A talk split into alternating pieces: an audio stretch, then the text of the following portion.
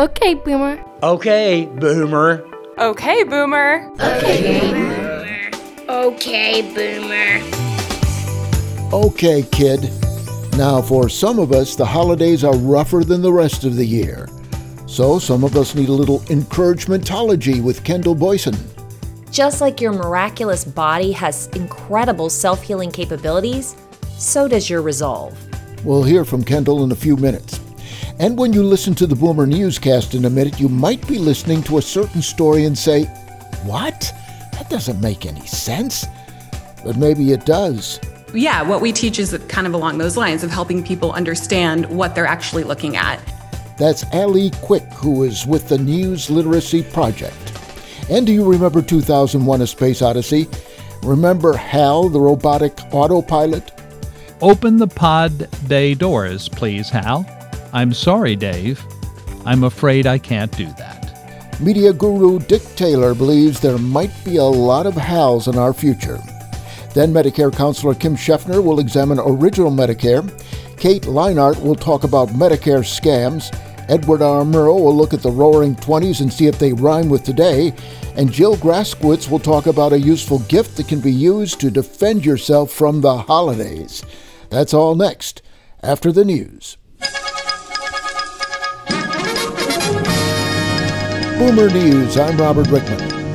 For the seventh straight week, the nation's average price of gasoline has dropped, falling 7 cents from a week ago to 3.38 per gallon this week, according to Gas Buddy data compiled from more than 12 million individual price reports covering over 150,000 gas stations across the country.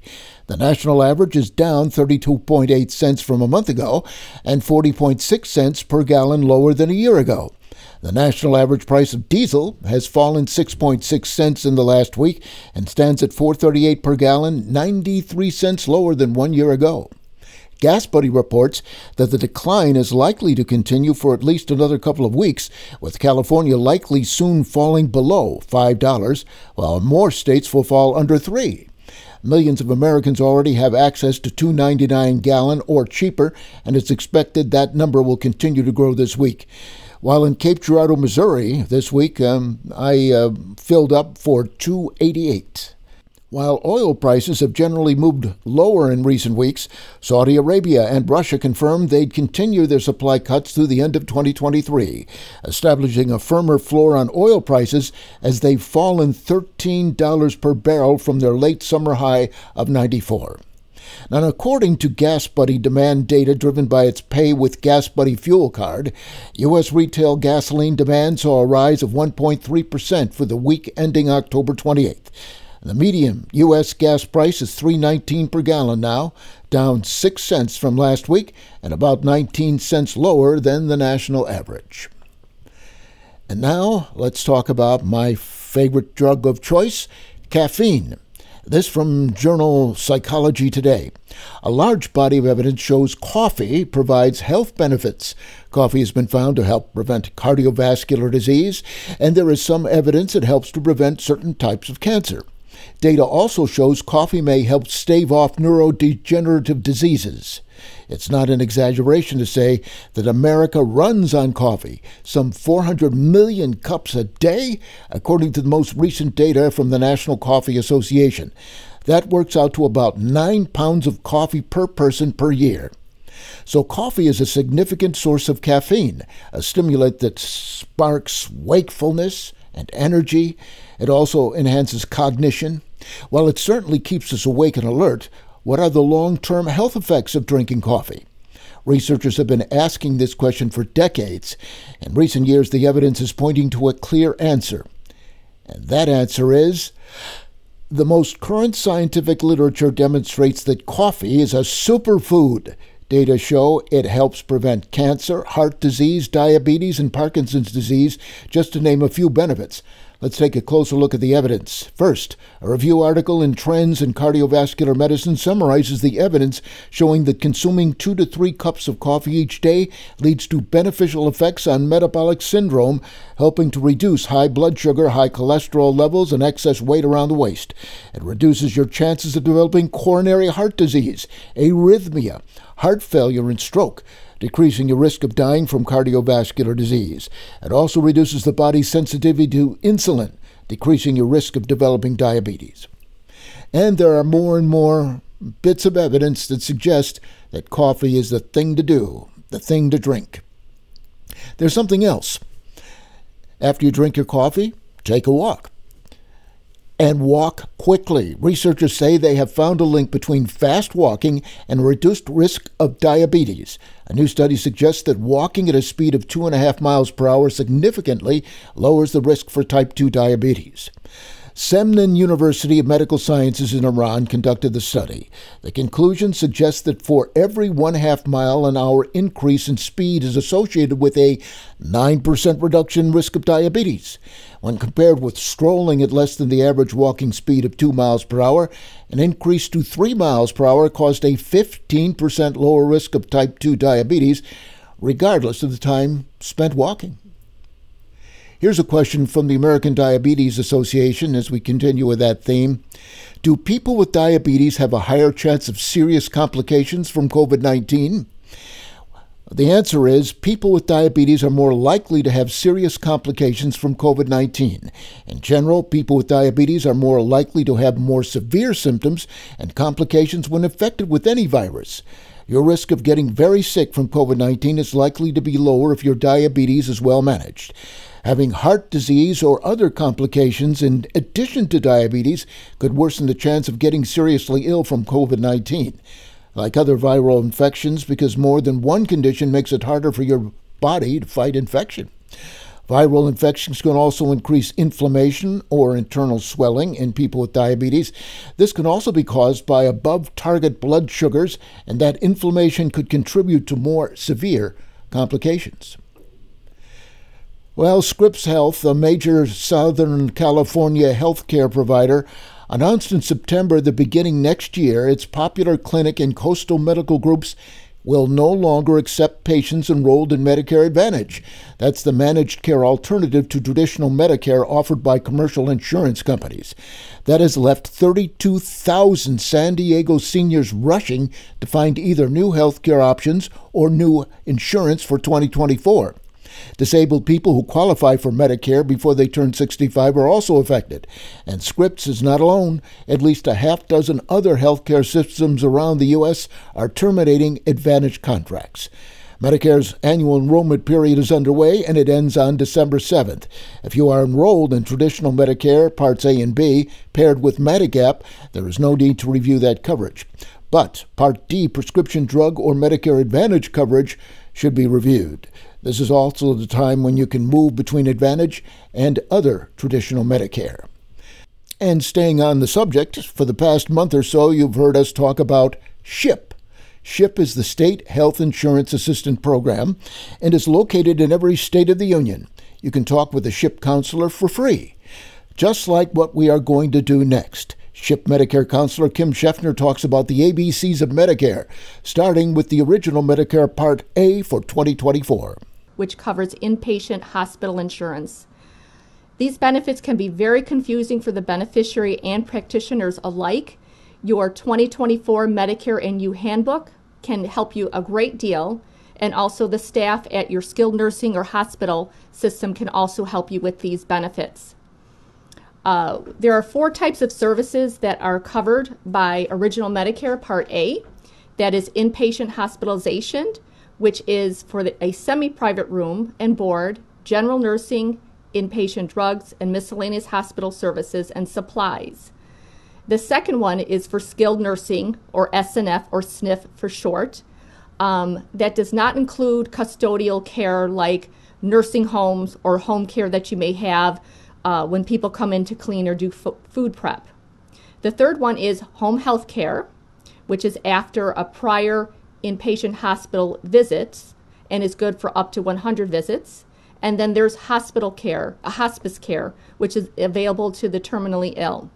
The benefit period for the inpatient hospitalization for the first 60 days, Medicare pays all but $1,632. The beneficiary pays $1,632 per benefit period. Days 61 to 90th day, Medicare pays all but $408 a day, and the beneficiary will pay $408 a day. You begin a new Part A benefit period after you have after you have been home for 60 consecutive days. There is not a limit how many benefit periods that you can have. There is a lifetime reserve of 60 days. For those reserve days, Medicare will pay all but $600, $816 a day, and the beneficiary will pay that $816 a day.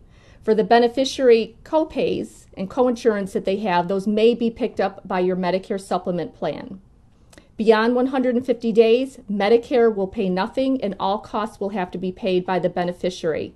Please remember that most Medicare supplemental plans do not pay for anything that Medicare does not approve. For the skilled nursing facility, the first 20 days, Medicare pays all costs and the beneficiary will pay nothing. Days 21 through 100, Medicare will pay all but $204 a day, and the beneficiary will have to pay that $204 a day or their Medicare supplement. Beyond 100 days, Medicare will pay nothing and all costs are paid by the beneficiary. Home health is the third segment that Medicare Part A pays for. After a prior inpatient hospitalization stay, Medicare will pay up to 100 days. Visits are limited to medically necessary part time skilled care of a homebound individual. Medicare pays for all costs and services, and the beneficiary will pay nothing. Hospice, available to the terminally ill, is the last part that Medicare Part A pays for. It is unlimited and has a renewable benefit period. All but limited costs for outpatient drugs and inpatient respite care is paid by Medicare. The beneficiary pays for $5 for each outpatient prescription drug and 5% of the Medicare approved respite care. Please remember that beneficiaries to receive skilled nursing care must be hospitalized under Part A in an inpatient hospital coverage for at least three consecutive days for the same illness prior to the admission to a Medicare approved skilled nursing facility. Uh, the rules are very complicated um, about how they decide what the three consecutive days are. So, if you are hospitalized and need to go to a skilled nursing facility, please make sure that uh, you are aware of that and, and the benefits for that. If you also, if you are being discharged before you feel you are ready from any of these services, you may file an appeal with Medicare or your Medicare Advantage plan. Which, when you file an appeal, it should immediately suspend the discharge until a final determination has been made. Next time, we'll talk about 2024 Medicare Part B. That was Medicare counselor Kim Shefner of the Egyptian Area Agency on Aging, located in southern Illinois. But you don't have to reside in Illinois to take her advice, because what Kim just said applies nationwide. To find the SHIP counselor in your state, contact your local senior center, regional agency on aging, a library, or your state government website. Here in southern Illinois, you can call Egyptian Area Agency on Aging 618 985 8311 or visit the website egyptianaaa.org. And we go from enrolling to Medicare to being scammed by people who say they're from Medicare. Kate Kleinert from AARP tells us tis the season for Medicare scams. If you or a loved one is on Medicare, it's open enrollment season, which also means it's Medicare fraud season. Eligible beneficiaries have until December 7th to shop for the best deal for their health care dollar. Year after year, Medicare scams spike during open enrollment season. Heed these tips to ensure you're protected. Don't engage with any unsolicited offers for a new Medicare card. Only provide your Medicare number to healthcare providers at the time you are actively seeking service. Monitor and review your Medicare statements for claims for services or supplies that you did not receive. If you've been solicited by a potential Medicare scammer, contact Medicare. For more details about Medicare open enrollment and how to stay protected, please visit aarp.org/pa. Kate Kleinert from uh, AARP. Okay, Boomer. Okay, kid. Now, for some people, the holidays are not as fulfilling as they should be. Kendall Boysen of Encouragementology is here with a solution. Hi, Robert. On this show, we are rising together by navigating life's challenges with perspective and empathy. No matter what age you are, I think we can all agree that life delivers some rough patches, knee buckling blows, and what may feel like unsurmountable issue after issue. But guess what? Just like your miraculous body has incredible self healing capabilities, so does your resolve. The survival instinct is like a powerful toolbox loaded with things like will, problem solving, adrenaline, logical thinking, just to name a few. We also have anger, fear, panic, grief, care, pleasure, lust, and play. Interestingly, it's thought that the most powerful instinct is seeking, something that we generally give little thought or credence to. This is the instinct that moves us to explore our environment in order to meet our needs. All this to say, hang in there. It may not be as bad as it seems, and if it is, you've got skills to tap into to right the situation and get you moving forward. 500 years ago, Michael de Montaigne said, My life has been filled with terrible misfortune, most of which never happened. Before you hitch up your saddle feathers proclaiming the sky is falling, let's take a much needed pause to figure some things out. At Resilience Dynamic, I found some important definitions. Why perspective matters, understanding the importance of different viewpoints. Perspective is the way that we view and interpret the world around us. It shapes our thoughts, emotions, and actions, and can greatly impact our overall well being. By learning to shift our perspective, we can gain new insights and find creative solutions to life's challenges. Let's explore the importance of perspective and how it can help us navigate through difficult times. Highly resilient people always seek different perspectives. This helps them avoid being trapped by any patterned ways of thinking, doing, or being. How can you create the space to get perspective? Connect with how to be more. Being present is one of the top three enablers of your resilience. Which of these being present behaviors do you do already, and which do you want to do more of? Taking a moment out, counting to 10 before responding, going for a walk to clear your head, watching a sunset or sunrise, or enjoying a similar beautiful moment in nature, becoming kinder to yourself in the moment, no matter what your thoughts are doing that hobby or sport that allows you to cut off from everything else. Practicing yoga, Pilates, meditation, or mindfulness. The second step is to consider the conditions you need to get perspective. There are four key drivers. Number one, your energy. How much energy have you got in your tank? If this is too low, forget trying to do anything else other than topping the energy off. Number two, your curiosity. What would be most interesting for you to discover about this whole situation? Number three, the time available. Nothing will change unless you give yourself some time and space to notice for real what's going on. Number four, your commitment to doing well, doing right in the situation. How much does it matter to you or to others? Seeking perspective is a fabulous way to get out of the firefighting trap. Perspective plays a crucial role in resilience, growth, and self awareness. When you can step outside of your own experiences and see things from a different point of view, you can better understand yourself and your place in the world. This can help you identify personal strengths and weaknesses, as well as your biases and blind spots. By recognizing these things, you can work to improve yourself and become a more well rounded individual. Perspective is a big one for me, and it took a long time to see different perspectives. I talk about it a lot, gaining a different vantage point so you can kind of see the bigger picture. You know, there's times in your life where you just can't get that vantage point and you might easily overreact like this is a huge problem or all your problems are the same problem. They just get all intertwined.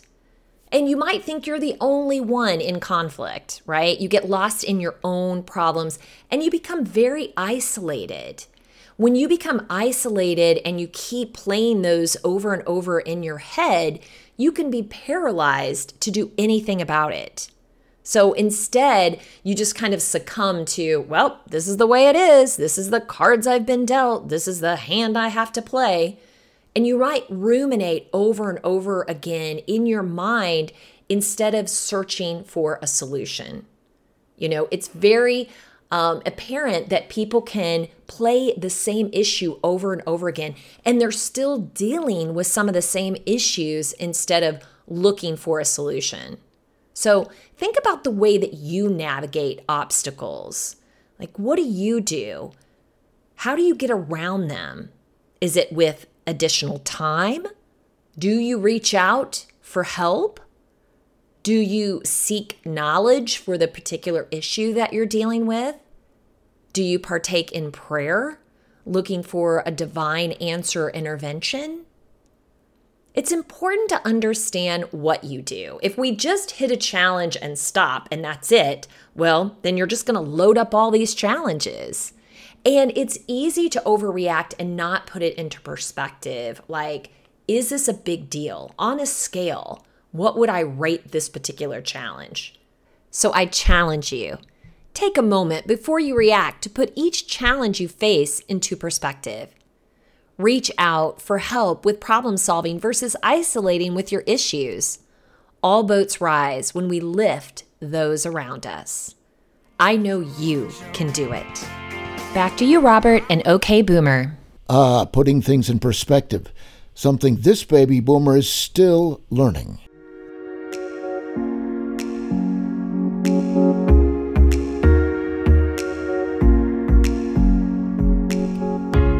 If you want to share encouragementology with a friend who needs to know they're not alone in this journey of self discovery, you can visit encouragementology.com or anywhere you stream your content to receive this episode and all others. Follow us on Facebook and Instagram for additional encouragement throughout the week. So I challenge you invite in a trusted friend or professional to help you evaluate your thoughts. Instead of living with guilt, shame, and overwhelm, push back and be willing to take responsibility where you can and let go of what is no longer serving you. I know you can do it. Okay, Boomer. Okay, kid, I'm sure you don't remember the movie 2001 A Space Odyssey and HAL. You know, HAL, the computer which attempts to take over the spaceship? Well, HAL might be 22 years late in taking over the world. That's what some people fear about artificial intelligence, and media guru Dick Taylor has some thoughts about AI. Artificial intelligence, also commonly called just AI, seems to be taking over our world. A couple of weeks ago, I asked the question on my blog Is there a future for radio personalities? That blog was my analysis of the latest research done by Jacob Media Strategies for Don Anthony's annual morning show boot camp. I wasn't surprised by the volume of comments about the blog. However, it was sad to find that most people feel the days of making radio a career are over. The impact that air personalities thought AI would make on their future was very negative. 76% of the people in the survey agreed with the question I am personally concerned that AI technology will lead to more on air radio jobs being lost. And it might be worse than you think. Our universe is estimated to be 26.7 billion years old. Humans on the planet Earth have only been around about 6,000 years, but look at all we've accomplished in such a short period of time. Now, what may be mankind's greatest invention might also be responsible for our demise AI, or artificial intelligence. This technology has the potential to take away 30% of all jobs within 10 years. Think of all the jobs that AI can do better, eh, and maybe even better than you or I, such as stock trader, truck driver, accountant, telemarketer, lawyer, bookkeeper, actor, writer, musician, painter, and yes, radio personality. It would be easier to make a list of all the jobs that cannot be impacted by AI than list those that will. Today's AI voice software can listen to just a few seconds of anyone's voice and completely recreate a replica that is almost indistinguishable from the original. I don't know what's most troubling that it can be done, that it can be done so quickly, or that it's so easy anyone can do it. Yes, you can do it at home on your laptop. It's that easy. Call centers are a big business around the world, making up 8% of India's GDP, gross domestic product, 6.3% of Brazil's GDP, and while America outsources the majority of this type of work, the U.S. still employs 3.4 million people who work in call centers. AI has the ability to completely replace everyone in call centers around the world. You don't have to be a political scientist to predict what would happen if 8% of a country's GDP is suddenly wiped away you'll see more people carrying pitchforks and torches than storm the castle in the movie Beauty and the Beast.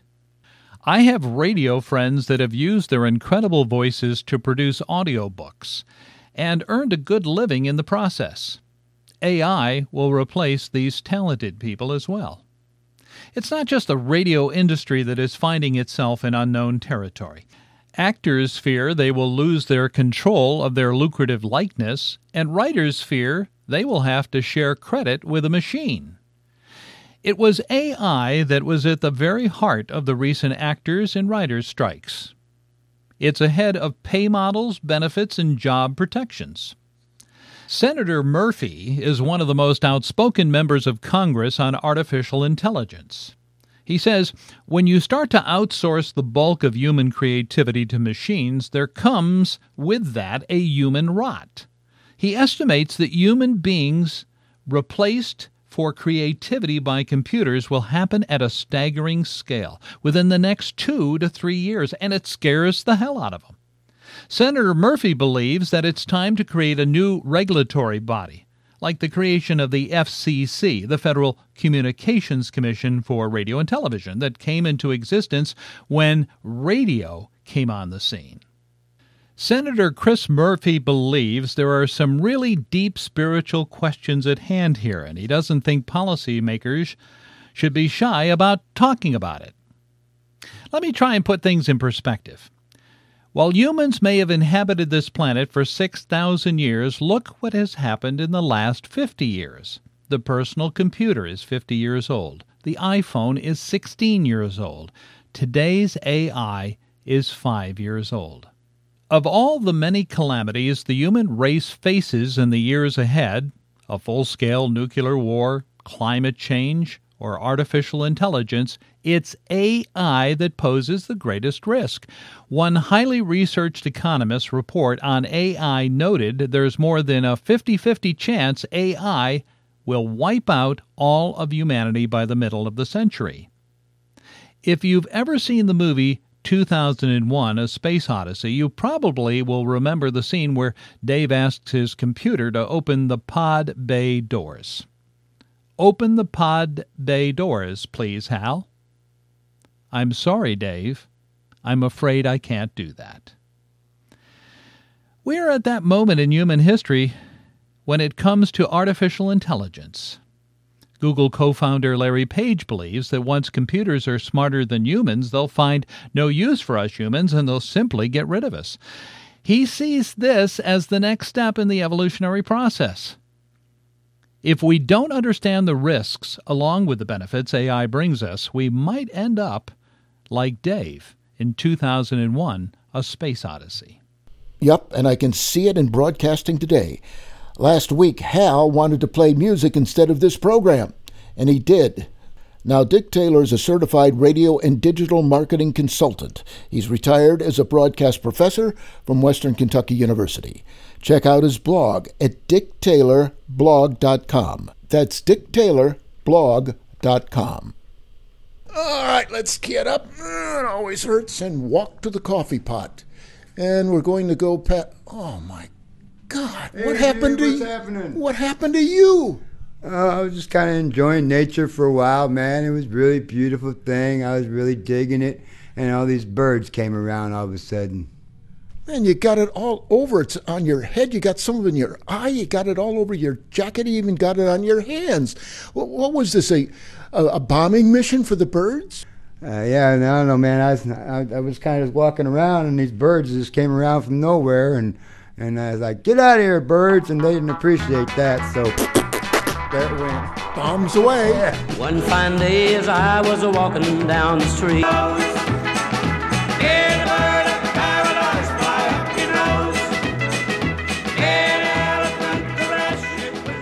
Hi, I'm Bob Smith. I'm Marcia Smith. The world is dark enough. So we like to keep it fun and light. Join us for 30 minutes of fact filled fun every week. On the Off Ramp Trivia Podcast. You'll hear fascinating facts about history, music, discovery, Weird animals and everything in between. including little known facts about well known people. Each week, Right here on The, The Off Ramp. Find us wherever you get your podcasts or visit us online at theofframp.show. Are you an aspiring author looking to get your book published? Look no further than Tech Time Publishing Company. At Tech Time, we specialize in bringing the best books to readers everywhere. Our team of experienced editors and designers work closely with authors to bring their stories to life, ensuring every book is of the highest quality. But that's not all. TechTime also offers a unique service to translate and narrate books and revenue sharing. This means that our talented team of translators and narrators will be compensated with a share of the book sales. So whether you're an author, translator, or narrator, TechTime is the place to be. Join our community of book lovers and let us help you bring your stories to the world. Visit our website today to learn more. That's techtime.it techtime.it. And if you're looking for a first class Italian translator, check out Laura Sguigna. It's spelled S G U I G N A. Laura Sguigna, and you can find her on the TechTime website under Translators. And a few minutes ago, you heard the Mad Hippie play May the Bird of Paradise Fly Up Your Nose. That was sung by Little Jimmy Dickens. Now back to serious things. History does not repeat itself, but it does rhyme. That's a quote attributed to Mark Twain. Edward R. Murrow, one of the great broadcast journalists from the 20th century, examines the Great Depression. It will be up to you to determine if any of what you will hear rhymes with the events of today. American can 181 7 eighths, AT&T 335 5 eighths, copper 162, New York Central. It was 1929, Radio the year of the golden glow, of the boom, of the bull market, when a nation with a rainbow round its cocky shoulder stumbled onto what appeared to be the permanent plateau of prosperity. The capital was still in Washington, but the nation's pulse was to be felt where two swollen arteries named Broad and Wall Streets met. There, the stock market reflected a nation's fever. Everyone played the market. At 10 o'clock on the morning of October 24th, the traditional bell sounded across the exchange, and another day of trading got underway. General Electric, 315. General Electric, 310. But by General 11 Electric, o'clock, it was apparent that this oh was no ordinary day. This was to be Black Thursday, and for a number of well known stocks, no buyers could be found at any price. A constricting ripple of fear spread over the startled floor and to every corner of the nation. Margin. You'll have to put up more margin. Few of the millions of people who were playing the market owned their stocks outright. Most of it was on margin. And to do this, more than $6 billion had been borrowed from banks and brokers who would be forced to call if panic seized the market. On the following Tuesday, October 29th, the bottom fell out of the market. No buyers were to be found for anything. American can, 120. It had been at 181. It fell to 86. AT&T, 205. It eventually went to 197. Had been 304. Union Carbide, 73. In September, 137. In November, Union Carbide, 59. In that one fateful day, 16 million shares had changed hands. In a day which saw the ticker tapes running hours behind. In a day which left the mighty National Shrine a bedlam of horror. Its vast floor strewn with 10 inches of paper. Its machinery buckling under the strain. Its operators exhausted in the growing pandemonium. And its customers, for the most part, cleaned out. The big bull market was dead. The golden glow of prosperity had turned to dross.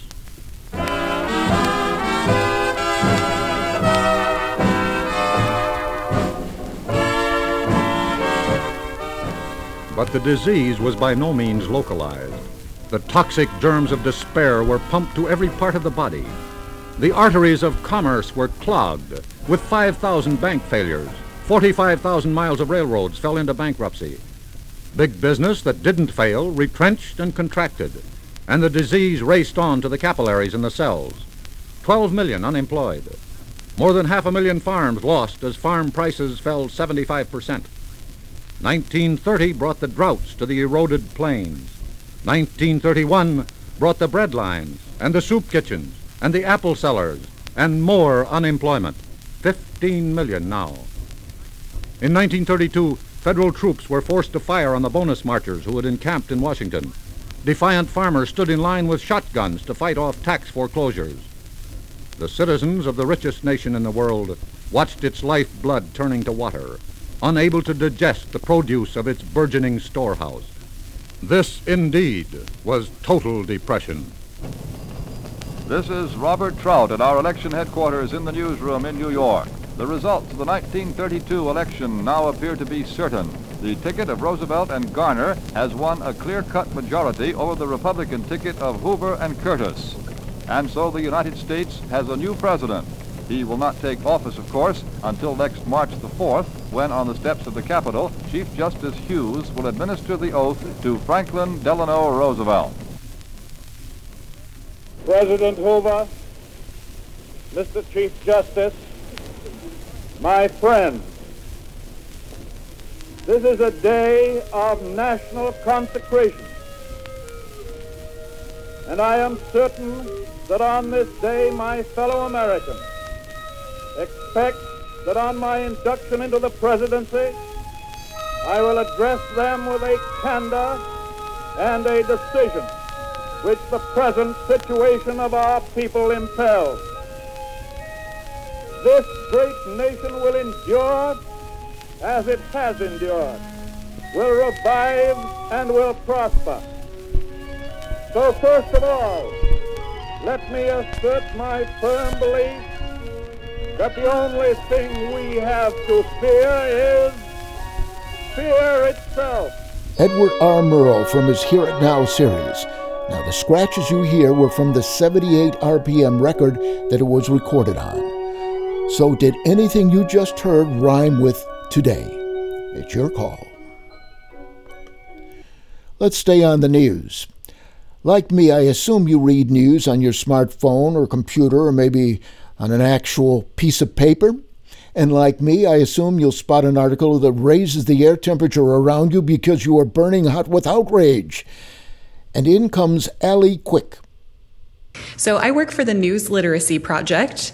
That is a national education nonprofit, and we create resources and curriculum to teach news literacy.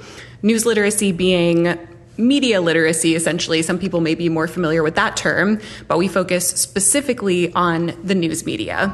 Our whole goal is teaching people how to think about news and information and not what to think. So it's all about building skills for, you know, critical thinking when we read and listen to and watch the news. I told you before what um, I experienced when I was a reading teacher is that somebody could actually pronounce the words and read the words, but they didn't understand the gist of what they were reading. Right. So yeah, what we teach is kind of along those lines of helping people understand what they're actually looking at. And we do that in a variety of ways. We have several resources. You know, our bread and butter, most of our history, we created resources for middle and high school. So we have a broad educator network, we have curriculum that we've made, um, posters, handouts, quizzes, things like this that teachers can use in these settings. In the last couple of years, we've expanded our work directly with adults and who we call independent learners, people outside of traditional classrooms, um, using some of those same resources. So we have, again, um, lessons in things like the standards of quality journalism. Um, lateral reading, which is a way to kind of verify information that you may be seeing somewhere else. Um, and some of these kind of basic, you know, comprehension skills because we we know that, you know, journalism to people who've worked in journalism like you and I, it we went through school to learn about journalism, right? But most people don't really know how the sausage is made, right? Mm-hmm. So that's some of what we are trying to do is help people understand, you know, what goes into making a news story and therefore hopefully help people understand what information they can trust and therefore share in their networks and maybe act on. Next time, Allee will talk about how anyone can post anything at any time and how that affects our consumption of the news. Allee Quick is the Director of Civic Engagement for the News Literacy Project in Carbondale, Illinois. Small town about 50 miles north of where the Ohio and Mississippi rivers converge. And next to Carbondale, about 15 miles away, is Marion. Jill Graskowitz, director of Club 60 in Marion, received a very useful gift recently. And uh, considering that the holidays are upon us, and the family coming to see you, or maybe you're going to see them, and maybe you haven't seen them for a while, and uh, maybe you don't know them as well as you think you should. Jill tells us about this gift she received and might help you. I was gifted a box of cards that are called Remembering a Life. Now, this has a website to it, rememberingalife.com. This set of cards helps you to learn more about your friends and family. Sitting down with your friends and family to talk about their lives can be so rich and satisfying. Learning about memorable events, people, places, values, and lessons they've learned, you know, it just brings you closer to the people that you care about. And a lot of the times we think we know these people, um, you know, simply by having these conversations with them, sharing memories with them, and hearing stories about them. But a lot of the times, that's just the surface. So, what do we do with this um, this box of cards that I've been given? Well, over the last weekend, um, we took a long weekend, and my family and I, my daughter and my husband, we were in the car for around five hours and drove to Chicago. Now, I have to preface this with we're usually talking about goofy things in the car, singing, uh, listening to music. There's just all kinds of weird things that go on in my car. So, having this deck of cards was nothing out of the ordinary, and my family was quite excited to play. They were very anxious, um, not only to hear the next question, but to hear how each one of us answered the question. And there's a million different ways you can do this. But imagine yourself sitting down at the dinner table or around the couch after you've had your holiday dinner and learning more about your closest friends and family. So this could be, you know, also a casual gathering of family and friends. You can do it at uh, family dinners, um, family reunions, and like I said, vacations and car trips. Um, you know, and it doesn't have to be a long drawn out conversation um, where you do mini cards.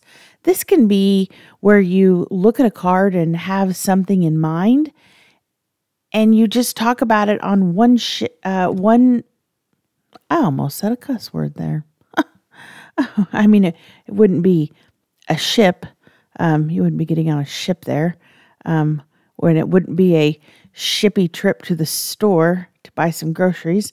Um, but it might make that shippy trip to the store to buy some groceries a little bit more fun if you had a question in mind and um, you got to find out a little bit more about your spouse or your children or your parents. So um, let's just get straight to it. What are some of these questions? And what are some questions that you can take from this to your holiday dinners and get togethers and make them more meaningful?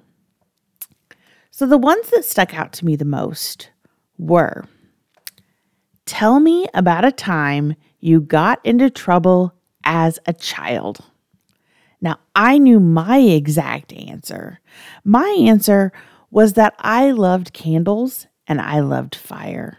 Yes, I'm a firebug. No, I don't pee in the bed, but I'm not allowed to have lighters or candles in my home per my husband. When I was little, my parents had just redone their kitchen, and I was sitting at the snack bar with a candle, and I was playing with it with my pencil. And on accident, I might have set it on fire and pretended I was the Statue of Liberty, possibly singing some songs. Well, it burned my finger, and I dropped it into the trash can full of papers, and it caught on fire.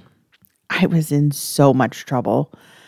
Um, it was interesting to remember and, and, reminisce about that, about how my parents reacted and, um, you know, how they would react today uh, if I retold them that story and reminded them of it. Uh, they would probably ask me how I would like it in my own house, and oh, it would drive me bonkers. So I also heard about um, my husband's.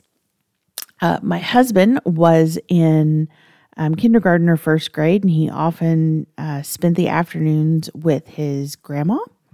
And his grandma kind of, you know, anything goes at grandma's house.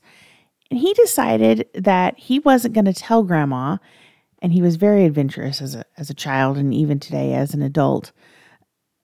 He decided to take a walk, and he was going to walk to these gigantic piles of rocks that the city used, I guess, to fill potholes and uh, chat and, and uh, different kinds of sand uh, for the winter time. Well, his dad came to pick him up, and grandma didn't know where he was. Grandma didn't even know he was gone. So his dad starts to drive the neighborhood and finds him about three blocks away. Now, this is a kindergartner, first grader, little guy. He got in so much trouble. He said his dad spanked him. He walked him back to his grandma's house and spanked him all the way home. Something he'll never forget. Uh, and, you know, I mean, obviously, you're not going to forget that. So then the next one is what is something very few people know about you? I mean, this might be something more private but that you may want to share. Um, something about myself when I go on vacation or I, I go other places, I don't collect t shirts. I collect rocks, sand, dirt, water, and I put them in really neat jars. And unless you've been in my house, you have no idea about them because it's kind of weird. I went to Colorado one time and I decided I don't want a, a shirt. I want side of a mountain. I want to put that in my suitcase and take that baby home and put it on my fireplace and remember it forever. Jill Graskowitz, director of Club 60, the Marion Senior Center, and we'll have part two of Jill's holiday advice next time. Bob and Marcia Smith are right now. Originally, wedding cake wasn't eaten by the bride and groom. What was it used for? And what continent is bigger than the moon? Mmm, wow, I never thought, of, that. No, I know. Okay, answers to those and other big questions coming up in this episode of The Off Ramp with Bob And Marcia. Smith.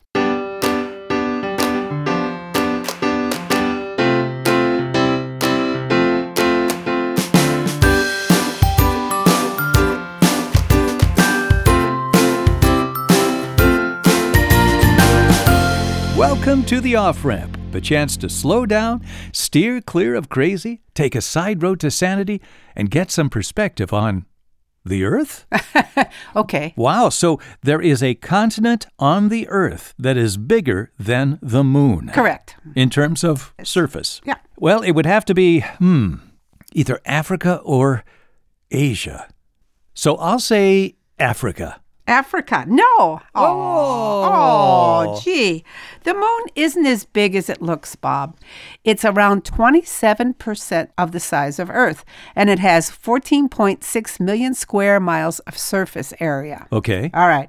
And although that seems like a lot, it is significantly less than the total surface of Asia. Wow. Which is 17.2 million square miles, making Earth's biggest continent larger than the moon. Larger than the surface area of the moon. Wow, mm-hmm. that is different perspective. 14, 15, so that's 3 million square miles bigger. Wow, Asia has Yeah. more surface area than the moon. That that's pretty impressive. Okay, this is impressive too, Marcia, in its own way. The wedding cake? Yes. I never had a wedding cake. Oh, here we go again. Did you have one? Originally, in my first marriage. Oh, yes. yeah. Oh, she got the cake. Oh, Here you. we go. oh my goodness. All these things at the time you talk them through and they're fine. Yeah, we're going to elope. That's just fine with me, Bob. But where's the cake? Where's the gifts?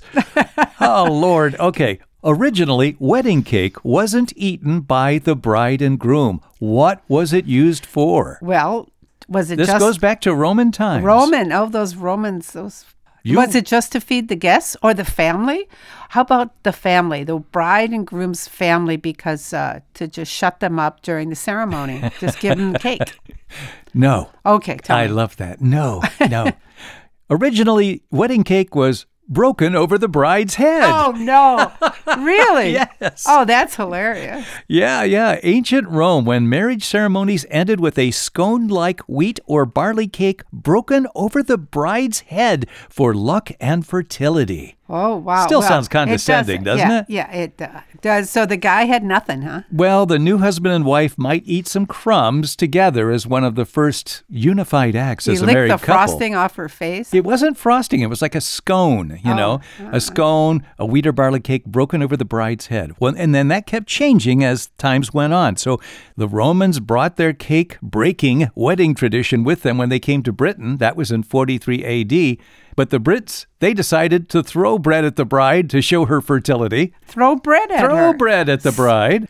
In medieval days, the English started stacking spiced buns, scones, and cookies as high as possible, like tiered wedding cakes. Yeah. And the bride and groom would try to kiss over it, and if they smooched successfully without tipping it over, they'd have good fortune. Well, crazy traditions. Here's the first recipe for a wedding cake 1685. Bride's pie. It included pastry crust filled with oysters, lamb testicles, Ah! A thyroid, roo- a rooster comb, and pine kernels. Oh, God, that sounds my delicious, God. doesn't no, it? no buttercream. Just okay. All right. And they thought that eating the pie ensured the couple would have a happy life. Well, if nothing else, it certainly would be vomitous Guess why single women would definitely want to eat that pie? for fertility. Because it had a ring in it somewhere. Did it really? And that's how they determined who's going to get the next man. Really? Yeah, whoever got that ring in the cake, that was going to be the next so bride. that was the early bouquet throwing. Yeah, so those are the early traditions about Wow. wedding cake. You know, let's just crack that wedding cake over the bride's head and get this wedding over with. Jeez. It just sounds cruel, doesn't it? Even though she's smiling, standing there with crumbs on her hair. Uh, And look at Gladys over there trying to rip through that cake looking for a ring. Okay. that is very, very funny, Bob. well, my next question is about SpaghettiOs, Marcia. Oh, there you go. Remember SpaghettiOs as a kid? Did you I ever w- eat those? no. Okay. How many O's are in a can of SpaghettiOs? Oh, let me, 133. Well, that's pretty nothing. You have a whole can full of broth with 133 O's I- for. well, they're pretty big, aren't no, they? they're not that oh, big. I never They're like tiny Oreos. Okay, then let me they're get made out of spaghetti. 607. No. How many? One thousand Really? seven hundred fifty O's. No. In every can of SpaghettiOs. No, I don't believe that. That's an important thing to. How big is that? I have a hard time believing that too, but according to the book Who Knew, the makers of that product say there are approximately 1,750 O's in every can of SpaghettiOs. I don't believe that. Well, they have to be really tiny. I want you to buy a can and count them and tell me if it's true. You're listening to the off ramp with Bob And Marcia. Smith. Thanks, Bob. Thanks, Marcia. And that wraps it up. Thanks to Kendell Boysen, Becky Salazar, and Kim Shefner, Allee Quick, Dick Taylor, Jill Graskowitz, Bob and Marcia Smith, and Janice Paul. OK Boomer is produced in the studios of WDBX Radio in Carbondale, Illinois, and it's also broadcast on WRFN Radio in Nashville, Tennessee. And you can find OK Boomer with Robert wherever you download your podcasts. Also, you can find OK Boomer on Facebook and check us out on robertrickman.net. That's robertrickman.net. And I'm Robert Rickman, saying we all have choices.